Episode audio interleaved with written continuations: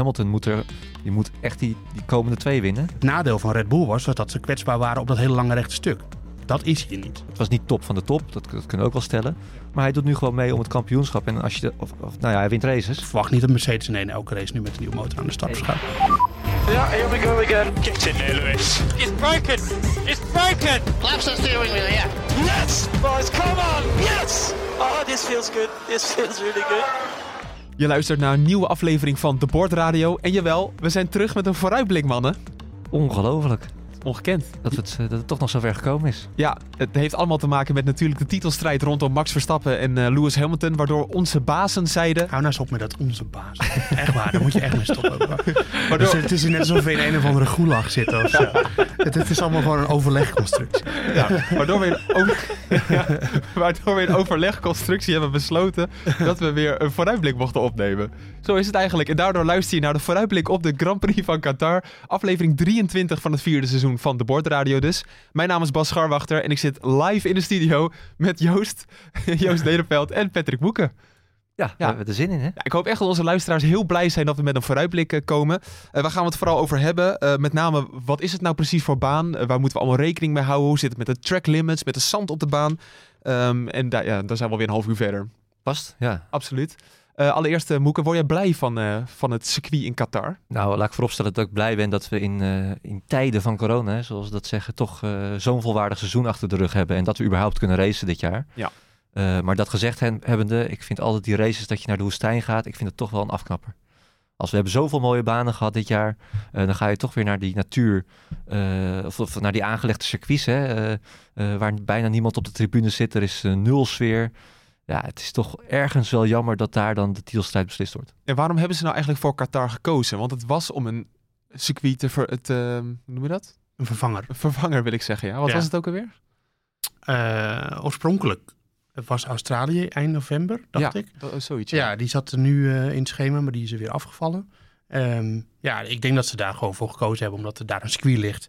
Eh, omdat Qatar eh, graag de Formule 1 natuurlijk in huis wil halen. Want ja, Abu Dhabi heeft de Formule 1, Saudi-Arabië nu ook. En ja, het is toch ook een beetje onderlinge strijd altijd tussen die, eh, die golfstaten. Of tenminste, ja, eh, Saudi-Arabië, eh als je Saudi-Arabië daar ook bij wil rekenen. Ja. Ehm, Wij horen er ook een beetje bij nu, hè, zegt Qatar. ja, nou ja, inderdaad. Ja. Alleen, en ze hadden een circuit. Het is wel een MotoGP-circuit, officieel eigenlijk. Hè? Dus, dus zo is het volgens mij ook echt wel aangelegd. En de MotoGP komt daar al heel lang. Ehm, en er zijn wel bepaalde eigenschappen aan het circuit... waardoor je dat ook kan zien dat het een MotoGP-circuit is. Ja. Eh, en ja, en voor de rest waren er vo- volgens mij verder niet zo heel veel mogelijkheden... om nog naartoe te gaan in deze tijd van het jaar. Ik bedoel, ja, eh, de Nürburgring of Hockenheim... eh, Grand Prix organiseren in Duitsland is financieel toch ook altijd al wel een probleem. Ehm, ja, en heel veel landen kan het ook gewoon nog niet, hè, pandemie technisch. Dus ja, dan, dan is het, was dit een, denk ik een makkelijke optie. Ja. En er wordt ook altijd wel eh, natuurlijk geld gevraagd voor het organiseren van een Grand Prix. Ik weet niet of dat als je inval... ik- het kan moeilijk zijn als Formule 1 dat je zegt van... hé, hey, we willen graag, we moeten we zoeken echt een, eh, nog een circuit om op te rijden. Mag dat bij jullie? Eh, moet je er wel eh, hoeveel, eh, zoveel 100 miljoen betalen? Kan dat? Of nou ja, zoveel miljoen. En Dat zo gaat dat eigenlijk. Ja, en ik denk dat Qatar, die, ja, dat trekken ze de portemonnee. als het op die manier gegaan is, dat weet ik ook niet precies, maar dan eh, trekken ze daar de portemonnee natuurlijk wel voor. Ja, daardoor gaan we rijden op een circuit waar al sinds 2004 dus die MotoGP verreden wordt. Dat zie je ook wel een beetje terug aan de baan, hè? Het is niet echt een typisch Formule 1 circuit. Nee, het zijn veel van die lange doordraaiers. Hè. Weinig echte punten waar je elkaar kan, eh, kan uitremmen. Dat maakt het misschien ook wel interessant, omdat het toch weer een beetje een circuit is die we eh, niet echt kunnen vergelijken met andere circuits op de kalender. Eh, ja, wat dat betreft vind ik het dan wel weer leuk dat we een beetje naar onbekend eh, terrein gaan. Gezondheid. eh, Gezondheid, Joost. Joost. Nee, maar dat, dat het ook wel weer leuk is, een Ja. onbekend terrein en eh, niemand weet waar, waar we aan toe zijn. Eh, ja, lange doordraaiers inderdaad, die bochten. Eh, ja, we, we gaan het zien. Ja, dat is zeker waar. Eh, Joost, jij hebt natuurlijk ook het circuit even be- bekeken. Ja. Ehm, vanuit verschillende zaken, zelfs vanuit de simulator, maar ook vanuit eh, gewoon de onboardbeelden die we hebben van bijvoorbeeld Tom Coronel, zag ja, ik. er was een video, staat op YouTube van Tom inderdaad. En, eh, Maar wat valt jou op? ehm, nou, het is een circuit met weinig hele langzame bochten. Het is een vrij vloeiend circuit en dat zie je wel vaker bij eh MotoGP-banen, dat het gewoon veel meer vloeiend werk is. Ja. Eh, veel bochten die, eh, ik heb bijvoorbeeld een kaartje hier van Mercedes, die hebben dus een verwachting van wat, ze, wat er ongeveer gaat gebeuren qua welke versnelling een bocht wordt genomen en dat soort dingen. En welke snelheid ook. Dan zie je dat er gewoon veel bochten zijn in de vijfde, zesde, vijfde versnelling. Er is één bocht in de derde versnelling. Ehm, En dat is de laagste versnelling waarin een bocht wordt genomen. Volgens Mercedes dan, schatten zij in. Alleen de eerste bocht gaat al in de vijfde versnelling. Eh, de tweede, de derde de zesde, dan de zesde. Het is allemaal vloeiend, snel, hoge snelheid. Eh, ze komen denk ik onder de rond, in de ronde komen ze bijna niet onder de 200 km per uur. Bocht 10. Eh, ja, mensen hebben het kaartje natuurlijk niet voor zich, maar Nee. dat is misschien de langzaamste bocht. Samen met bocht 7. Die gaan allebei in 140 km per uur. Denkt Mercedes in de vierde versnelling. Ja, dat is, eh, dat is al. Het, het is voor dit circuit dus een vrij langzame bocht. Maar ja, het, dus dat is een beetje. Het wordt een heel vloeiende baan. ehm, met hoge snelheid. Ja, Ja. maar wel veel bochten. Dus het is niet. Want hierna krijgen we natuurlijk eh Jeddah. Hè? Ja. Maar dat wordt nog sneller. En eh, daar gaan we het straks eh, waarschijnlijk nog even over hebben. Eh, maar ja, het is natuurlijk. Het, het, het, het lijkt niet op Jeddah, maar wel in de zin van dat het veel hoge snelheid is. Ja, en dan een heel kort rechtstuk eigenlijk. Ik hoorde Nou, wel, dat, dat valt wel mee hoor. Het is best wel een lang rechtstuk volgens mij. oké, ja, relatief Ja. gezien wel wat korter, waardoor het wel moeilijk wordt om in te halen. Het is absoluut geen Brazilië. Nee. Het is ook niet het, het circuit waarvan je denkt, hier ga ik even een nieuwe motor steken. hè? Nee, maar dat gaat ook niemand doen. Nou die schrijven we alvast op. Ja, Toto Wolff, eh, bedoel, kijk, het is altijd een beetje lastig. eh, de geluiden die er nou uit Mercedes komen en hoe, eh, hoe, hoe waar dat is. Maar Toto Wolff heeft gewoon gezegd dat, ze, wat, dat zij, wat hun betreft, geen motor meer gaan wisselen bij Hamilton dit seizoen. Ja. Vind je dat dat- verstandig, Moeke? Ja, nou ja, het ligt eraan in hoeverre die, die snelheid van, de, van die motor eh, gehandhaafd blijft. Hè. Als je zag hoeveel dat verschil maken, waarvan je toch echt wel kan, eh, kan stellen dat, dat dat snelheidsverschil zo erg door die, door die motor kwam. Ja, als dat snel begint af te nemen. Zeker op Saudi-Arabië, wat, wat eh, zoals Joost al zei, echt een power circuit is. Hè. Dat, Ja. dat is echt bijna alleen maar flat out en eh, vermogen, vermogen, vermogen. Ja, dan kan ik me voorstellen dat je wel echt graag dat maximale vermogen wil, wil hebben. Ja, daar zal het van afhangen, maar ze zullen dat ongetwijfeld goed hebben ingeschat. Ik zet hem wel een beetje vraagtekens bij die uitspraken van Toto Wolff. Ze weten het, politiek zijn, hè? ja, ze weten het natuurlijk beter, maar als we dan bijvoorbeeld kijken naar de laatste races, Mexico had je andere factoren, maar daar waren ze gewoon de snelste in de kwalificatie. Met een, met een oude motor, zoals Mercedes dat dan bijna zegt. Dus eh, wat, hoe serieus moeten we die uitspraken dan De nemen? snelste in de kwalificatie met een oude motor of zo. Nou, Toto Wolff zegt dat op een gegeven moment eh, het, de performance heel erg afneemt met een nieuwe motor. Ja. Ja. volgens mij was hij hartstikke competitief in Amerika. En had hij gewoon pole position, eh, of daarna was tweede, eh, in eh, Mexico. Ja, Bottas stond op pol natuurlijk. Ja, Ja, maar dat was niet helemaal representatief. Dat was, in Mexico was het echt zo dat de Red Bulls gewoon tegenvielen in de kwalificatie. Ja, dat klopt ook wel. Alleen Ja. hij, hij doet nu wel een beetje van, ja, we moeten wel een nieuwe motor, anders wordt hij wel heel slecht. Maar na Nee. vier races gaat het Nee, uiteindelijk ja, ze wel hebben gewoon gekeken naar, het, naar de layout van het circuit en hoe makkelijk je kan inhalen. En ook al heeft Mexico een heel lang rechtstuk, het is inhalen des, best wel moeilijk. Eh, en, dat is voor, eh, en dat geldt voor, eh, voor Interlagos gewoon niet. En dus je kan daar makkelijk inhalen. Dus als je een nieuwe motor hebt, dan weet je dat je die snelheid ook kan gebruiken door naar voren te komen. Ja, maar ik bedoel eigenlijk te zeggen van, hij zegt op een gegeven moment elke race wordt die motor steeds minder. Ja. Maar daar geef ik dus aan, dat in Amerika en Mexico viel dat eigenlijk ook wel weer mee met die motor. Ja, maar dat is allemaal, het is allemaal relatief. Ja. Maar. Ik bedoel, wat is veel minder? Het is niet zo reden dat die 40, 50 pk kwijtraakt. Nee, zo. hoop ik wel eigenlijk voor ja, de titelstrijd. Nee, maar dat gebeurt met, met een oranje bril. Kijk, er- is, eh, er zit een, eh, eh, daar hebben we het de vorige podcast ook over gehad. Er zit Ja. best wel veel verval in de Mercedes-motor. Dat zegt Mercedes zelf in ieder geval. Nou, dat blijkt uit ook, ook wel uit wat we zien. Eh, dus eh, ze beginnen met een vrij hoog piekvermogen. En dan neemt dat vrij snel af. Relatief. Ja. Dus het is niet nogmaals dat er een 41 pk die motor vandaan eh, loopt. Maar het neemt iets af. Ja, dat, daar profiteren ze gewoon van. En, en, maar daar moet je ook van kunnen profiteren. En als inderdaad blijkt dat, dat Abu Dhabi... Of, ehm, eh, hoe heet het dit circuit ook weer? Qatar. Roadstyle International Circuit. Ja, als je daar niet goed kan inhalen, dan heeft, is het dus risicovoller om een nieuwe motor te nemen. Want dan is een kritstraf kostbaarder. Ja. Ook al ben je heel snel, als je niet langskomt, dan heb je er niks aan.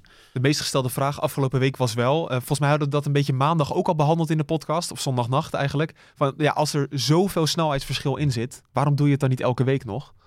Dat, exact omdat Precies ik net omdat je wat zegt, maar ja. dat, er komen wel nog twee races aan waar wel ehm, Nou ja, de positie Maar het blijft natuurlijk toch altijd een risico, hè? ook track position. Eh, van Ja. de circuits die we gehad hebben of die nog gaan komen, kan je nergens zo goed inhalen als in Brazilië, Nee. denk ik.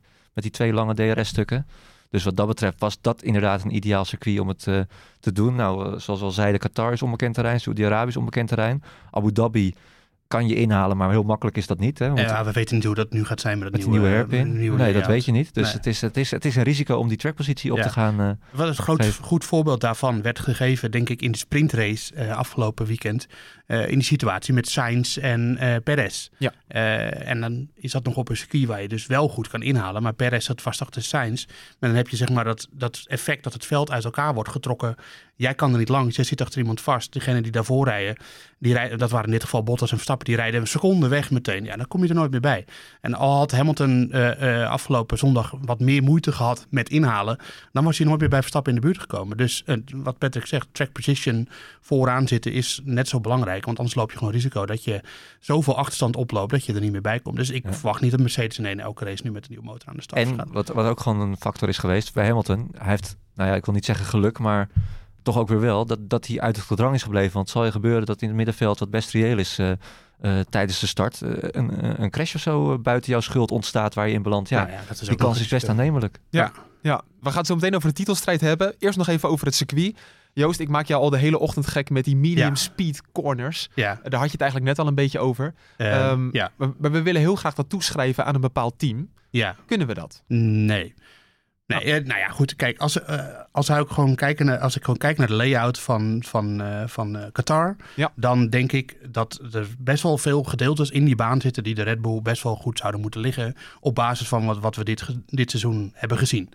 Er zijn alleen een paar eh, vraagtekens. Eh een van die vraagtekens is dat, we, dat het eigenlijk steeds moeilijker is geworden de afgelopen weken weer hoe de Red Bull en de Mercedes zich tot elkaar verhouden. Dat is, er zat op, op een gegeven moment een soort van lijn in. Maar eh, ja, bedoel, we hebben natuurlijk, we hadden in Amerika wel verwacht eigenlijk dat de, dat de Mercedes iets sneller zou zijn dan de, dan de Red Bull. Bleek niet helemaal zo te zijn. Eh, we hadden in Brazilië verwacht dat de Red Bull sneller zou zijn dan Mercedes. Bleek niet zo te zijn. Wat voor oorzaken daar ook achter liggen. Dus het is gewoon, het is gewoon ontzettend lastig. Kijk, eh, de, de, het ziet eruit als een circuit waar je heel veel downforce nodig hebt. De Red Bull heeft normaal gesproken meer downforce dan de Mercedes. Eh, alleen, ja, eh, we, hebben het eerder natuurlijk gehad over Interlagos, over dat, die, dat compromis hè, tussen rechte lijnsnelheid en bochtensnelheid. En daar, zijn, daar is de motor en de, de, is daar een grote factor in. Dus als jouw motor veel meer vermogen levert, dan kun je dus met meer vleugel rijden. Dus als je dan, eh, zoals in, eh, in Qatar, blijkt dat jij eh, in principe downforce tekort komt, dan kan je meer bijschakelen, omdat jouw motor meer levert dan de Red Bull. Ja. En dan heb je dus dezelfde bochtensnelheid en alsnog meer snelheid op het rechte stuk. Dat was eigenlijk ook wat er op Interlagos gebeurde. Eh, zoals Horner die zei het van ja, ze reden eigenlijk met een Monaco-stijl achter, eh, achtervleugel en toch gingen ze 330 km per uur of harder over het rechte stuk. Ja, precies. Dus dat zegt wel iets. Dus dat, dat trekt die hele balans over wat je normaal kan verwachten een beetje scheef. En daarom is het gewoon een beetje giswerk wat, wat er dit weekend gaat gebeuren. Ja, maakt, het- maakt dat het eigenlijk ook leuk. Want eh, we zien zelfs dat bijvoorbeeld op de vrijdag we nog steeds niet weten wat de verhoudingen zijn. Vroeger Nee. was dat hartstikke duidelijk, Moeker. Dan zat jij in je live blog van nou, eh, Verstappen gaat hard in zijn long runs. Dat Nou ja, komt wel goed dit weekend. Dat gaan we zeker ook dit weekend eh, wordt het lastig inschatten. Omdat je, eigenlijk, je hebt eigenlijk twee vrije trainingen die Ja. nergens over gaan. Nee. Omdat je hebt de eerste training die is eh, ja, daar in de, in de ochtend. Eh, hetzelfde geldt voor de derde vrije training. Terwijl de race en de kwalificatie die worden op hetzelfde tijdstip als de tweede training ver- eh, verreden. Ja. Dus eigenlijk de enige relevante data, en ook zeker in de woestijn, omdat het daar heel snel kan afkoelen en eh, de omstandigheden daar gewoon heel snel veranderen. De enige relevante data, die, die wordt vergaard in de tweede training. Dus eigenlijk zou je al kunnen zeggen dat die eerste en derde training wat dat betreft waardeloos zijn. Ja, misschien niet om vleugels en alles te testen of, of misschien met de motor nog dingen te proberen, maar heel veel meer anders dan dat eh, eigenlijk niet. Nee. Wat je zegt, de temperaturen zijn op eh, overdag 30 graden daar gewoon, zoals we dat kennen in Qatar. Maar s'avonds koelt het af naar Joost, wat het opgezocht? 23? Ja, zoiets, ja. Ja, dus eigenlijk wat je zegt, dat heeft... Nou ja, Heel alleen die anders. tweede training, dat zul je ook zien. Dat, eh, dat, ja. in de eerste training dat je misschien wel een hele gekke naam bovenaan ziet staan. En eh, in de tweede training zal het, eh, ja, als je het ergens vandaan wil halen, moet je naar die tweede training gaan kijken. Ja. Eigenlijk ook wat we een beetje in Brazilië zagen. Dat, we, dat de omstandigheden zo'n grote rol speelden. Ja. Dat de verhoudingen ook weer helemaal anders waren. Ja, uiteindelijk eh, ja, Het voordeel van Hamilton. In- Ja, het is wel anders dan we hadden verwacht. Want eh, eh, en we- normaal gesproken heb je dus wel een beetje het beeld dat de Red Bull sneller wordt als het heter wordt. En Ja. dat was nu niet zo. Ehm, dus eh, ja, het, het, het is gewoon. Het, het- eigenlijk maakt dat het weekend heel erg leuk natuurlijk. Want we weten gewoon niet wat voor. Ik zit nu naar dat kaartje te kijken, maar ik heb, we, we weten het gewoon niet. En Nee. dat eh, is misschien. eh, ja, jij verwacht natuurlijk een hele doortimmerde analyse waarom Red Bull sterker zou zijn. Absoluut. Kijk, Als zou ik het nu moeten inzetten, hè, dan denk ik, denk ik wel dat de Red Bull misschien iets sterker is. Ja? En er zit één klein verschil in. Eh, we zagen natuurlijk afgelopen weekend in de race dat de Red Bull het moest hebben van de middensector. Die is natuurlijk wel bochtiger dan we hier zien, maar wel soort van vergelijkbaar. Er zit een soort van vergelijkend element in. Ja. En het, het nadeel van Red Bull was dat, dat ze kwetsbaar waren op dat hele lange rechte stuk. Dat is hier niet. Maar Joost, eh, onze luisteraars die mailen al 23 afleveringen lang. Van Ja. wanneer komt nou weer eens die vooruitblik? Ja. Dan hebben we de vooruitblik. Dan willen we wel scherpe uitspraken Ja, maar ja, als mensen eh, willen dat ik eh, dingen ga zeggen waar ik zelf niet achter sta, dan, Ja. dan, dan zit, zijn ze bij mij het verkeerde adres. Ik bedoel, ja. dat, niemand weet het, die teams weten het zelf niet eens. Dus Nee. dan kunnen wij hier wel gaan zitten zeggen van nou, Red Bull gaat veel sterker zijn, maar dat is gewoon onzin. Maar toch heb jij wel wekenlang geroepen. We hebben ook een animatie gemaakt met onze animator Wesley Oudijk voor op onze site. We hebben een artikel gemaakt met deze banen zijn in het voordeel. Ja, maar dat was Daar heb jij, voordat... Kat- heb jij Red Bull wel toegeschreven aan Ja, Qatar. maar dat was voor die eh, enorme stap in topsnelheid die we van de Mercedes hebben gezien. Hm. Ehm, en eh, kijk, er is, is natuurlijk ook wel. eh, Red Bull maakt zich zorgen om die topsnelheid. Dat zegt, eh, volgens mij noemde Horner het afgelopen weekend ook een eh, raket van, Ja. eh, van Hamilton.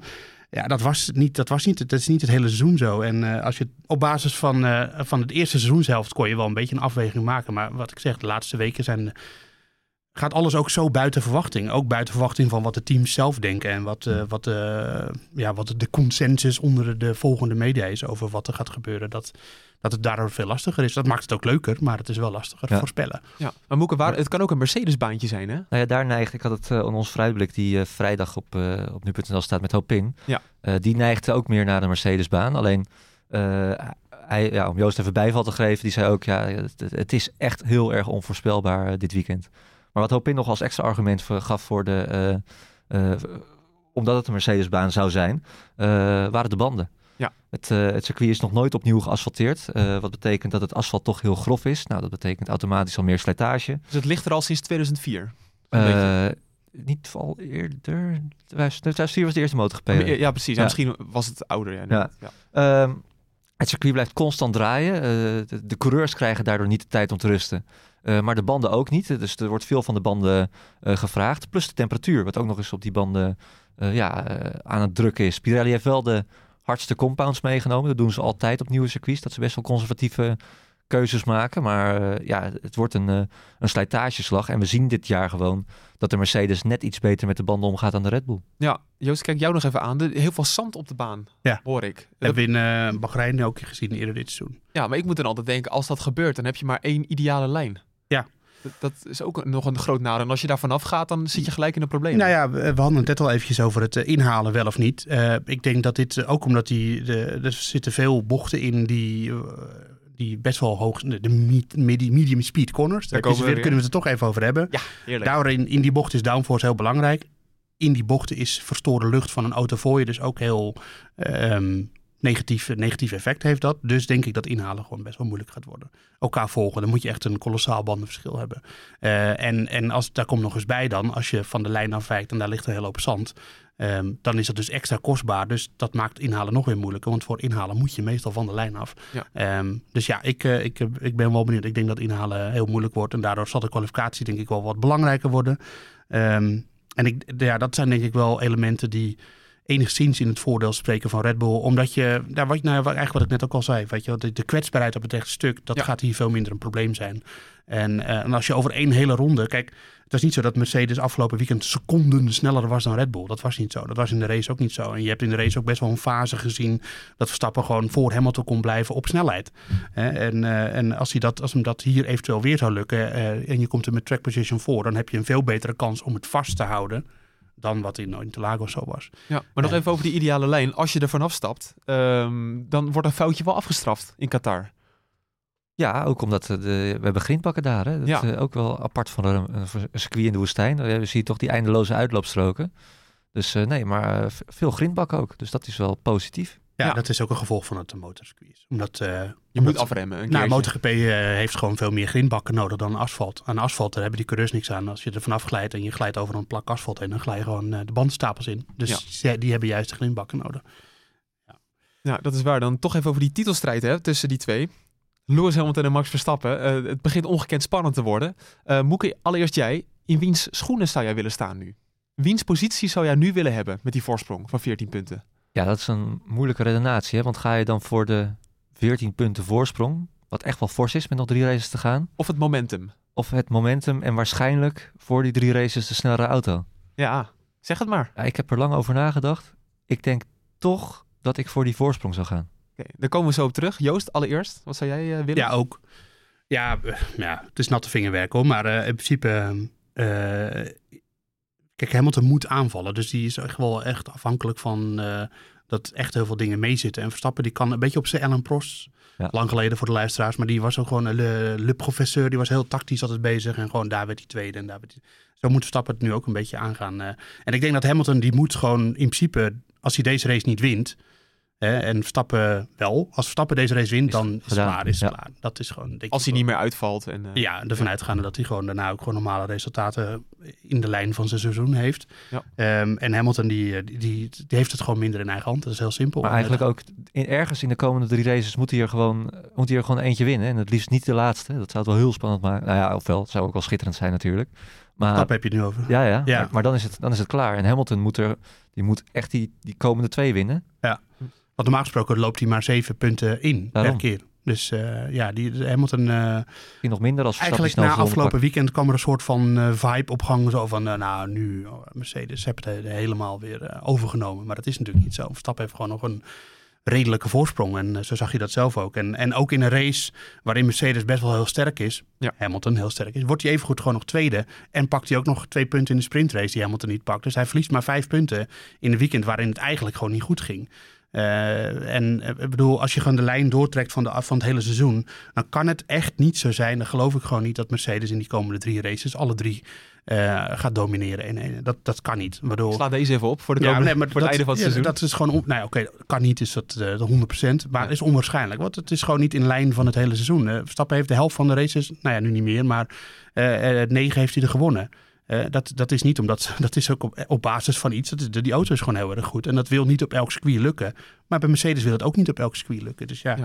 dat zagen we in Mexico, dat zagen we in Amerika. En eh, dat hebben we op heel veel circuits gezien, dat de Mercedes ook niet goed uit de verf kwam. Dat is ook om een reden. Ja, maar Joost, Dus- jij zegt eh, Hamilton moet aanvallen. Maar als je de snellere auto hebt, Moeke, moet je dan wel aanvallen? Nou, wereldtech- eh, wereldtitelstrijd technisch gezien eh, zeker. Ja. Maar ja, als je er in de kwalificatie al voor kan komen, dan, eh, Dat bedoel ik dan eigenlijk. natuurlijk niet. Alleen, Wat, wat is aanvallen? Is ook Ja. een beetje abstract natuurlijk. Maar- Ja. Jawel. Nou, maar ik zit er natuurlijk te denken, kijk, we gaan er wel vanuit dat, dat Hamilton nu zeker even het voordeel heeft, het momentum. En er komen best wel drie ehm circuits aan waar je het, de klepel aardig naar beneden kan houden. Om het zo te ja, zeggen. de- kijk, dat, dat zeg ik, die auto is daar sterker. Alleen er kan, in zo'n weekend kan er nog zoveel meer gebeuren. Dat in deze fase van het kampioenschap denk ik dat een voorsprong van 14 punten gewoon waardevoller is dan fractie snellere auto. eh. Ja. ja. Ik bedoel, eh, Monza en eh, was, eh, had eh, Mercedes ook de snelste auto, dan won hij ook niet. Eh, Ik bedoel, ja, er zijn altijd weer, er kunnen En altijd weer factoren. Ja, en andersom ook. Ja, Verstappen. Nee, ja, bedoel, daar zou hij ook zonder die crash met Verstappen zou hij waarschijnlijk niet gewonnen hebben. Nee. Nou, dan kan je weer, voordat we daar weer een hele lange discussie over hebben. Maar daarom. Het is geen garantie dat je gaat winnen als je de snelste auto Nee, en, en we, dit is, hebben we ook al vaker gezegd, dit is zo'n gek seizoen. Er gaan nog gekke dingen gebeuren Ja. in die ontknoping. In de laatste race, in een van deze races. Ja. Het gaat niet zo, zoals we verwachten, ben ik bang. Nu is het heel raar om te zeggen, maar sinds deze week is er een, een update geweest voor het Formule 1-spel. Nou, dat zal de luisteraar misschien niet heel veel interesseren. Eén ding is wel interessant, Jeddah zit erbij. En voor mij was het de allereerste kennismaking echt met het circuit. Joost, wij hebben hem allebei ook eh, gereden. Ja, la- laten we, voordat we verder praten, beginnen dat we ons eh, eigen. PlayStation-avonturen op, de, op Jeddah totaal niet willen vergelijken met de realiteit. Maar, Maar, jullie, jullie je, doen het toch? maar je Ja. krijgt wel een beeld van hoe een circuit is. Ja, Ja. dat is zo. Want eh, ik, ik heb drie dagen lang eh, fulltime op die baan lopen racen. En ik dacht echt, nou, ik heb nu toch een wereldtijd neergezet. Zesduizendste van de wereld. Gaat helemaal nergens over. Maar Joost, jij, jij zei van als hier een crash komt, dan, eh, Nou ja, dan moeten is- de merks wel in actie komen. Het is echt een, het is een pittig circuit. Ja. Het is veel hoge snelheid tussen de muren door. En er zitten een paar eh chicanes. Ja, er- goed, er zal ongetwijfeld over nagedacht zijn hoe dat, hoe dat eh, kan. Maar er zit, er zit bijvoorbeeld in de, in de derde sector, is dat volgens mij zit één chicane. Die gaat in de zesde versnelling keihard. En zit, ja, ik bedoel, het is gewoon, eh, het is, als, daar iemand, als daar iets fout gaat, dan denk ik dat, dat iemand best wel hard de muur in eh, lazert. Ja. Een ik- klein momentje overstuur en je bent Ja. gelijk klaar. dus ik, ik denk dat het is een pittig circuit. Dat is gewoon wel wat ik ervan uit op kan maken. Dat, dat, dat zie je al als je naar het kaartje kijkt. Maar als je dan inderdaad een virtuele rondje rijdt, dan ja, het is, het, is een, Ja. het is een riskant baantje, denk ik, hier en daar. Het, uh, er zijn ook niet heel veel hele grote uitloopstroken. Het is gewoon uh, het is een soort NASCAR eigenlijk. Als je eraf vanaf gaat, dan hang je in de muur. En, Ja. dat, uh, en maar dan op hoge snelheid. Nee, je, wordt eigenlijk, je wordt echt begeleid, eh, wat is het, 28 bochten? Nee, wel meer trouwens, geloof ik. Begeleid door de muur. Dat Ja. is het gewoon. Je volgt gewoon de muur, daar moet je heen. Ja, weinig herkenningspunten ook. Hè? Als ik zag eh, van waar, je moet, eh, waar je moet remmen. Ja, je hoeft bijna niet te remmen. Nee. Maar het is eh, nee, klopt. Ja, eh, levensgevaarlijk. Ja. Althans, dat was mijn eerste, eerste idee. En dus Kijk, dacht ik ook... Oh, sorry, Jan. Als je op iemand achterrijdt, eh, wieltjes op elkaar, je vliegt de lucht in. Ja, dat kan eh, gigantisch misgaan. Kijk, ze hebben, ze hebben wel natuurlijk een Grade 1 licentie gekregen. Dus die krijg je niet voor niks. Het is hartstikke st- streng eh, qua veiligheidseisen. Ja. Maar ja, het, het zag er wel heftig uit. Ja, nu toch in de categorie irrelevante vragen, maar ik ga hem toch stellen. Joost, jij hebt ook al even een Formule 1 of een Grand Prix gereden. Wat vond jij van het inhalen? Eh, zo hier daar weer nu over. Ehm, Ja, zeker. ja, eh, ja, er zijn plekken waar het kan. Ja, maar het is best wel moeilijk, Eén wil ik plek zeggen. waar het kan eigenlijk, ja. Of eh, uitremmen rechtstuk. Uh, of tenminste start-finish kan het misschien. Of aan, voor de laatste bocht. Ja.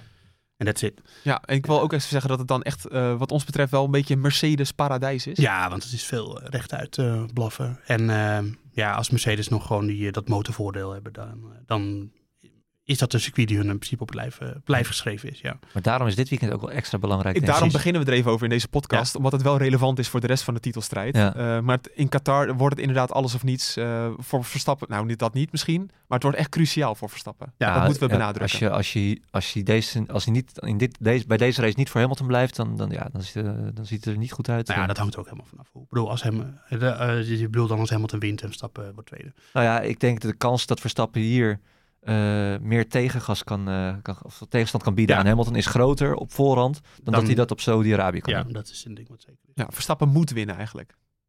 Nee, dat, nee, hij moet niet winnen. Hij moet voor Hamilton eindigen. Ja, maar ik zit, ja, ik zit gewoon even te denken van, we hebben nog Jeddah en de, Abu Dhabi is... Nee, maar kus- laten we wel Ja. even zeggen. Kijk, eh, hij, ik bedoel, dat is alleen maar het scenario winnen en tweede worden. Want dat puntengat is veel groter dan eh 18, 15. Dus maar drie punten. Klopt. Als, eh, weet ik veel, Bottas wint of eh, noem maar wat. Dat zal niet gebeuren. Maar, eh, Maar eh, Bottas kan er wel voor zitten in Ja, nou ja, stel, eh, in, in Qatar wint eh eh Perez. of nee, niet Perez, maar gewoon iemand die er niks mee... Leclerc, we noemen Leclerc. On, onwaarschijnlijk scenario, die, die wint. En eh, Hamilton wordt tweede en Verstappen derde. Ja, dan verliest hij drie punten. Ja, maar dat is prima. Ja, dus, dat, dus het is niet per se zo dat, Hamilton, dat hij voor Hamilton moet zitten. Het is niet per se zo dat hij moet winnen. Alleen hij moet gewoon niet te veel punten verliezen op Hamilton. Precies, dat, ja. is, dat is wat belangrijk is. Als je minder dan zeven punten verliest, dan, dan zit hij nog steeds redelijk goed. Idealiter eh, wint hij natuurlijk. Dat is een ding wat Ja, zeker is. maar eh, maar eh, het, is, het, is, het is niet dat hij moet winnen. Hij moet gewoon niet te veel punten verliezen op Hamilton. Hij Ja. moet zeker niet uitvallen. En hij moet ook niet zesde worden terwijl Hamilton wint. Zo is het toch een beetje filosoferen over de titelstrijd tussen die twee. Ehm, dus ik toch ook even te kijken, ja, wie- zeker niet voor de titel meer gaat strijden, dat is Antonio Giovinazzi. Nee. Oké. Slecht bruggetje in ieder geval. Maar dat, jij bent natuurlijk fanclub eh, geweest. Jij hebt de fanclub van Antonio Giovinazzi. Voorzitter. Voorzitter. Voorzitter Nou ja, van de fanclub. Ja. Wat ging er door je heen deze week, Joost? Eh, vrij weinig. ja, ja. toch? Ja, want het was toch wel duidelijk dat hij niet... eh, nee, hij kwam toen niet meer in aanmerking voor dat stoeltje. nou, maar hoe langer het duurde, dacht ik van, nou, ze gaan Nee. het toch doen. Nee, het is eh, volledig terecht dat hij, eh, Oh. dat hij zijn stoeltje kwijtraakt. Uh, te weinig laten zien dit, eh, in drie seizoenen, denk ik. En eh, te weinig progressie. En eh, ja, je kunt niet alleen maar afmeten op hem of op Rijkonen, want die is inmiddels al 42. Ja. Eh, en aan de andere kant, eh, zelfs afgelopen weekend was Rijkonen weer eh, sterker. En eh er komt in de races toch vaker gewoon sterker naar boven drijven. En Dus, terwijl eh, Rijkonen toch echt uitgeblust is hoor, dit jaar. Daarom. Was- en het is, dus het is gewoon eh Giovinazzi goed op de zaterdag, slecht op de zondag. En dat is niet goed genoeg. Ja. Zijn Dus- vervanger is... ehm, ehm, ik hoop dat iemand een compilatie gaat maken van misschien wel alle podcasts, Formule 1 podcasts in Nederland. En gooi Ja. Ziggo en de NOS en er allemaal bij. Ehm Gwangyun Zo. Zo, En dan moet je een compilatie maken voor iedereen die het anders uit gaat spreken. zo ik, is ik, het ik toch? had het aan Hoop ingevraagd van de week. Dan moet hij zondag nog maar een keertje herhalen. Oh. Maar het is een soort eh, Joe. Dus Joe. inderdaad, een soort Amerikaanse Joe lijkt het nog een beetje op. Oké. Joe, Joe. Ja. Oké. Dus geen zoe, geen zou. Maar we weten bijvoorbeeld uit de voetbal, daar heb je eh, de oud-voetballer van Ajax, Hakim Ziyech. Dat is Ja. dan Ziyech bijvoorbeeld. Ja. Maar ja, zo gaan we het niet uitspreken. Want zo- dus we gaan toch een soort van compromis vinden Ja. van hoe het is. Zo. Joe. Joe. Zo. Anyway. Ja, wat, wat, wat, eh, wat is dat nou voor coureur? Want hij komt uit de Formule 2, rijdt daar echt al jaren. Ja, drie, dit is het derde seizoen volgens mij. Ja, dat is veel voor de Formule 2. Jawel, maar eh, Nick de Vries heeft er ook heel lang in gereden volgens mij. Hij doet nu wel mee om, de, eh, om het kamp, nou niet om het kampioenschap, maar hij wint wel, hij wint races. Staat regelmatig op het podium. Ja. Ehm, ja, ik, het, het, ik vind het niet zo zwart-wit als dat het nu geschetst wordt. Want het wordt nu wel een beetje gedaan eh, alsof die jongen echt alleen maar vanwege zijn miljoenen de Formule 1 heeft gehaald. Maar dat is niet zo. Hij is op eh, vrij jonge leeftijd naar Europa gekomen. Heeft zich in Italië gevestigd. Formule 4 gereden, Formule 3 gereden. Hm.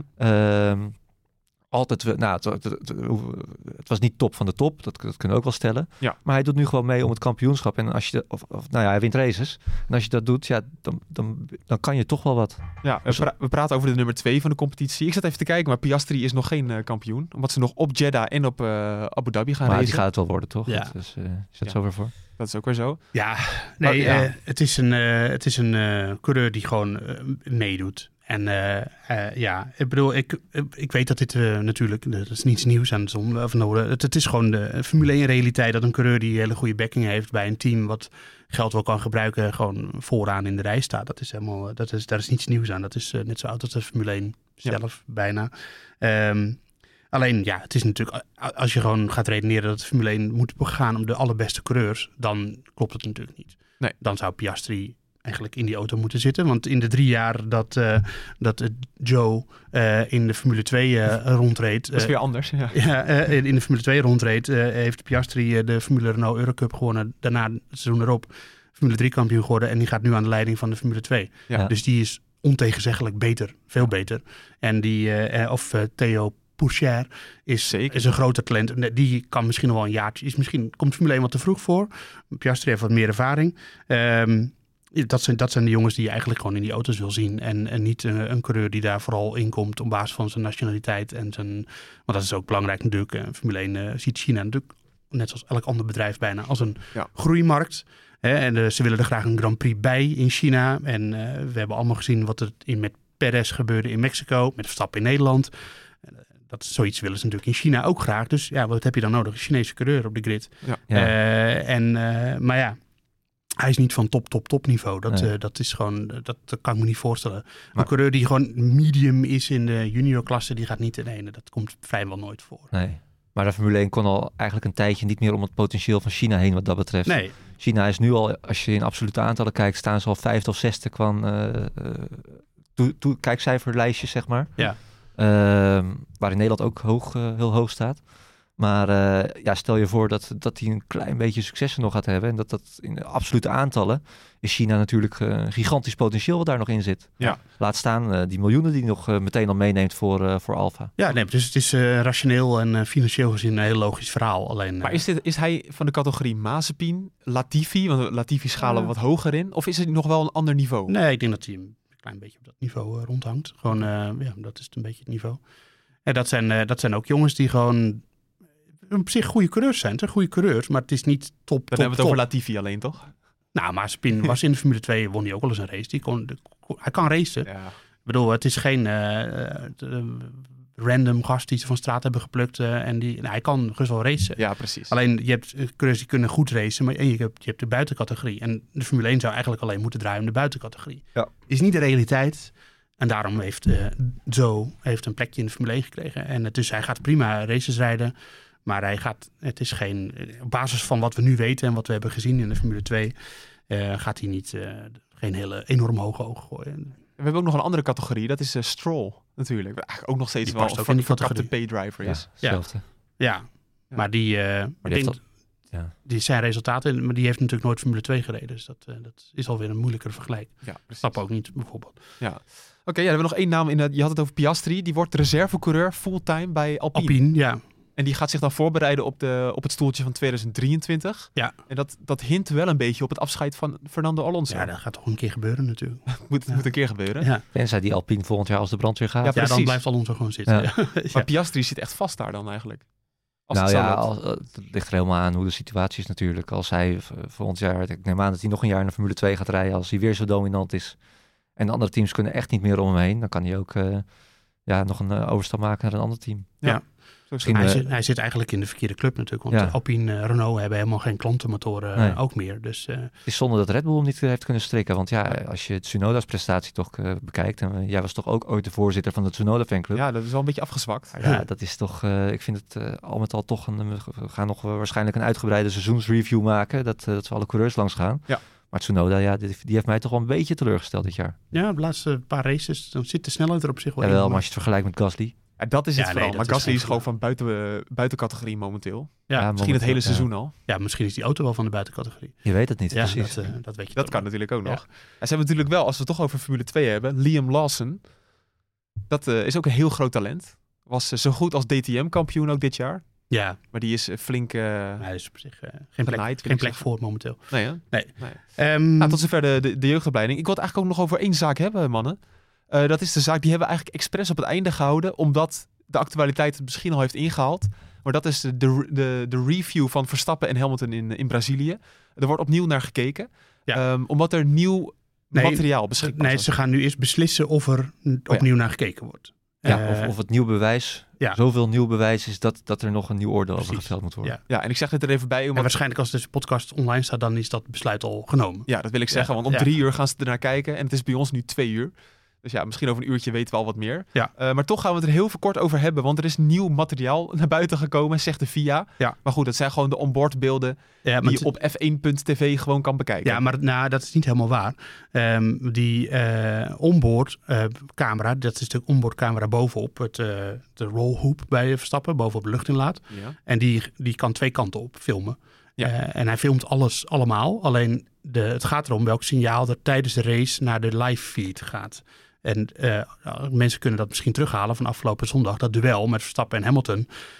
Op het moment dat Hamilton eraan kwam, schakelde die camera over naar de achterkant. Dus je ziet Hamilton aankomen. Maar dat is het enige beeld wat in de live feed beschikbaar was. En dat is dus ook het enige beeld wat tijdens de race is verzonden naar de systemen, zeg maar. En eh, de onboardbeelden van naar de voorkant, die konden ze alleen na afloop van de race uit de auto van Verstappen halen. Die staan dan wel lokaal opgeslagen in de auto, maar die zijn niet verzonden. En Die kun je er dus alleen achteraf, oh, die kun je er alleen achteraf kun je die eraf halen. Ja. Dus ook Ehm, niet via f1.tv hadden we die beelden die zijn, gezien. die zijn nooit uitgezonden. Ehm, dus eh, dat betekent dat dat, eh, dat, eh, eh, ehm, dat dat niet beschikbaar was, dat bewijsmateriaal voor de stewards. De vraag is heel vaak met dit soort dingen, want er zijn meer van deze kwesties geweest, dat je heel vaak ziet dat er, de VIA gewoon wil dat er nieuw bewijsmateriaal gevonden is. Dus niet gecreëerd. Want we hebben eerder gezien natuurlijk dat die situatie met Hamilton en Verstappen op Silverstone, dat Albon op een gegeven moment ook eh, eh, nog een extra rondje ging rijden en zo. Dat heeft de VIA toen allemaal terzijde geschoven. Want die zeiden, ja, dit is door, de, door Red Bull gefabriceerd bewijsmateriaal. Dit is geen nieuw bewijsmateriaal. Ehm, en, maar dit is dat wel. De vraag is alleen, komen er nieuwe inzichten uit? Ja, maar Moeka, komen er nieuwe inzichten uit eigenlijk? Lastig. Kijk, ik denk dat de VIA er alles aan wil doen om dit niet achter de jurytafel te beslissen. En daarmee bedoel ik de titelstrijd. Dus dat ze, en ik denk dat geen enkele Formule 1, ja, tenzij je heel erg Hamilton-fan bent, dat je dat eh, misschien wel wilt. Maar de meeste andere, ja, dat zou toch een, een, anticlimax eh, zijn. Kijk, als, je, als we even gaan redeneren hoe, het is gegaan als je die beelden hebt bekeken. eh, je ziet dat Verstappen en ook Hamilton, ze remmen allebei te laat. Daardoor moet je in een korter tijdsbestek, tijdsbestek sneller gaan vertragen. Nou, hoe doe je dat het beste? Door je stuur recht te houden. Eh, ga je wel sturen, dan gaat je wiel blokkeren. eh, eh, je gaat slippen. Ja. Dan raak je de controle al sneller kwijt. Ik denk ook dat Verstappen dat gaat zeggen als, al- als zijn redenatie, zeg maar. Als hij, waarom hij zijn stuur zo lang recht hield. De andere vraag is, die je ook kan stellen, had hij zo laat moeten remmen? Dat, dat Ja. is een ander Want- vraagstuk. Want die redenatie, zoals je hem zegt, Verstappen weet donders goed dat hij daardoor de bocht niet gaat halen. Mm, nou, dat weet je niet per se van tevoren. Nou ja, als je het zo, als je het zo zegt, Nou ja, eh, het gaat, zoals Moeka gaat- zegt. je, remt extreem laat. Het was misschien te laat. Ja. Maar hij kan best uitleggen waarom hij zijn stuur recht hield. Ja, Want, als, als hij, want ja, wat ik zeg, als je, als je wel gaat sturen, dan is de kans groot dat je, je controle, de controle kwijtraakt. Stuurt hij misschien wel tegen Hamilton aan? Crashen ze allebei? Ja, maar nu is een beetje de vraag dat die onboardbeelden, eh, volgens mij was de situatie hartstikke duidelijk vanuit elke auto. Gaat er tot nieuwe inzichten komen? Ze gaan dat overleggen met de stewards van Brazilië, die dus de situatie al beoordeeld hebben die zondag. Ja, ik denk zelf, ik, ik heb zelf niet geen nieuwe. Ik vond namelijk Nee. al eh, zondag, dat kun je terugluisteren in de podcast, dat, het, dat de, de, de Formule 1 niet altijd consistent is met hoe ze straffen uitdelen. En dat er eh, in een andere situatie waarschijnlijk wel een straf was geweest. En dat ze dus niet willen, en dat, daar sta ik ook achter, dat dit soort dingen met straffen worden eh, Ja. beïnvloed. Ja, precies. Maar, maar de Mercedes kan denk ik wel redeneren met andere voorbeelden van nee, had hij niet de straf voor moeten komen. Maar ik denk ook dat eh, Hamilton heeft die wedstrijd gewonnen. Ja. Dus dat heeft, dat heeft ook meegespeeld. Als Verstappen nog voor Hamilton was gebleven, een paar rondes later ging hij er toch voorbij. Ja. En Verstappen kan dan weer zeggen van ja, ik, eh, ik wilde gewoon niet, ik ging rustig aan doen daarna. Als, ik, als hij al een tijdstraf zou krijgen, eh, eh, als ik had geweten dat ik nog vijf seconden had, dan had ik het wel weer gerekt. Ja. Ja. Dus ik denk ook dat, ja, je, het is ook gek om hem daarvoor nu een tijdstraf te geven. Nog een hele stomme vraag, maar uiteindelijk heeft Bottas nog het gat kunnen dichten dat het binnen die vijf seconden valt. Eh, heeft Verstappen zich daar ook een beetje op verkeken? Nee. Je, je houdt natuurlijk toch geen rekening mee. Verstappen en Red Bull die wisten niet dat niet al het bewijsmateriaal, eh, neem ik aan. Dan ga ik vanuit dat ze dat niet wisten. Natuurlijk Nee. niet. Dat is niet door de stewards met hun besproken. Ik vond het al Dus, vrij eh, opmerkelijk dat Mercedes nog met, eh, met dit kwam. Ja. Ik snap het wel, Ja. maar het is wel opmerkelijk. Het is gewoon onderdeel van de oorlogsvoering die er op dit moment plaatsvindt Precies. tussen Red Bull en Mercedes. Dat de Wolf zei toch al, we gaan alles aangrijpen om, eh, om te pakken wat we pakken kunnen. Nou, daar is dit een voorbeeld van. Jammer hè? Nou, het hoort erbij. Ik denk dat Red Bull het zelf had gedaan als de rollen waren omgedraaid. Ik hoop dat het maar gewoon... het is wel jammer dat het daarop op uitdraait. En het, ik bedoel, er speelt natuurlijk ook nog dat het verhaal rondom die achtervleugel... niet de DRS die afgekeurd is, maar de, überhaupt de, een eh, naderend mogelijk protest van Red Bull... over de achtervleugel van Mercedes. Ja, dat, eh, dat, dat kan ook nog een, een lelijke episode in deze titelstrijd gaan worden. Dat dat... eh, ja. dus dat, dat is ook nog iets wat boven ons hoofd. Maar we weten niet wat Red Bull daar gaat doen. eh, en eh, ze hebben...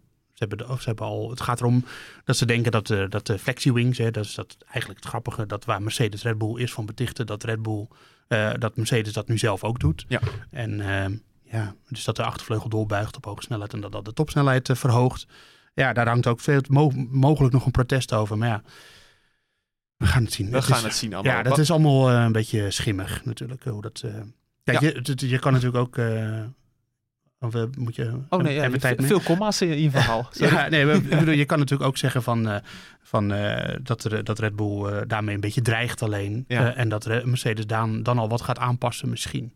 Of niet. Of die Mercedes achtervleugels gewoon legaal. Het, zijn, het maakt het ook wel weer leuk. we gaan het zien.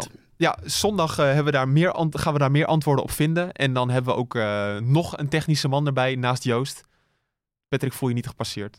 Je hebt andere kwaliteiten, toch? Helemaal, helemaal niet. Ik vind nee? het geweldig dat, eh dat Ja. Hoop in bij ons aanschuift. ja. Hoop in eh, Tung is er bij ons bij, die ehm, nu wel live vanuit Hongkong in de bordradio gaat zitten. Hij heeft ook een microfoon gekocht, dus qua kwaliteit ga je zeker geen verschil horen.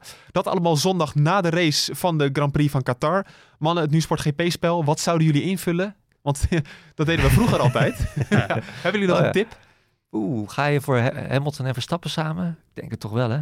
Ik vind, of niet? Ja, Misschien wel, ja. ook. Zeker zou ik wel doen.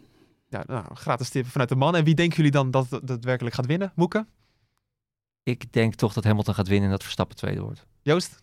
Ze gaan er samen af. Oh, Nee. Gaat allemaal zien, mannen. Dat allemaal eh, bij de Grand Prix van Qatar. Ik zou zeggen tot zondag. En dan is ook Hoop in Toen dus bij ons. Tot dan. ja.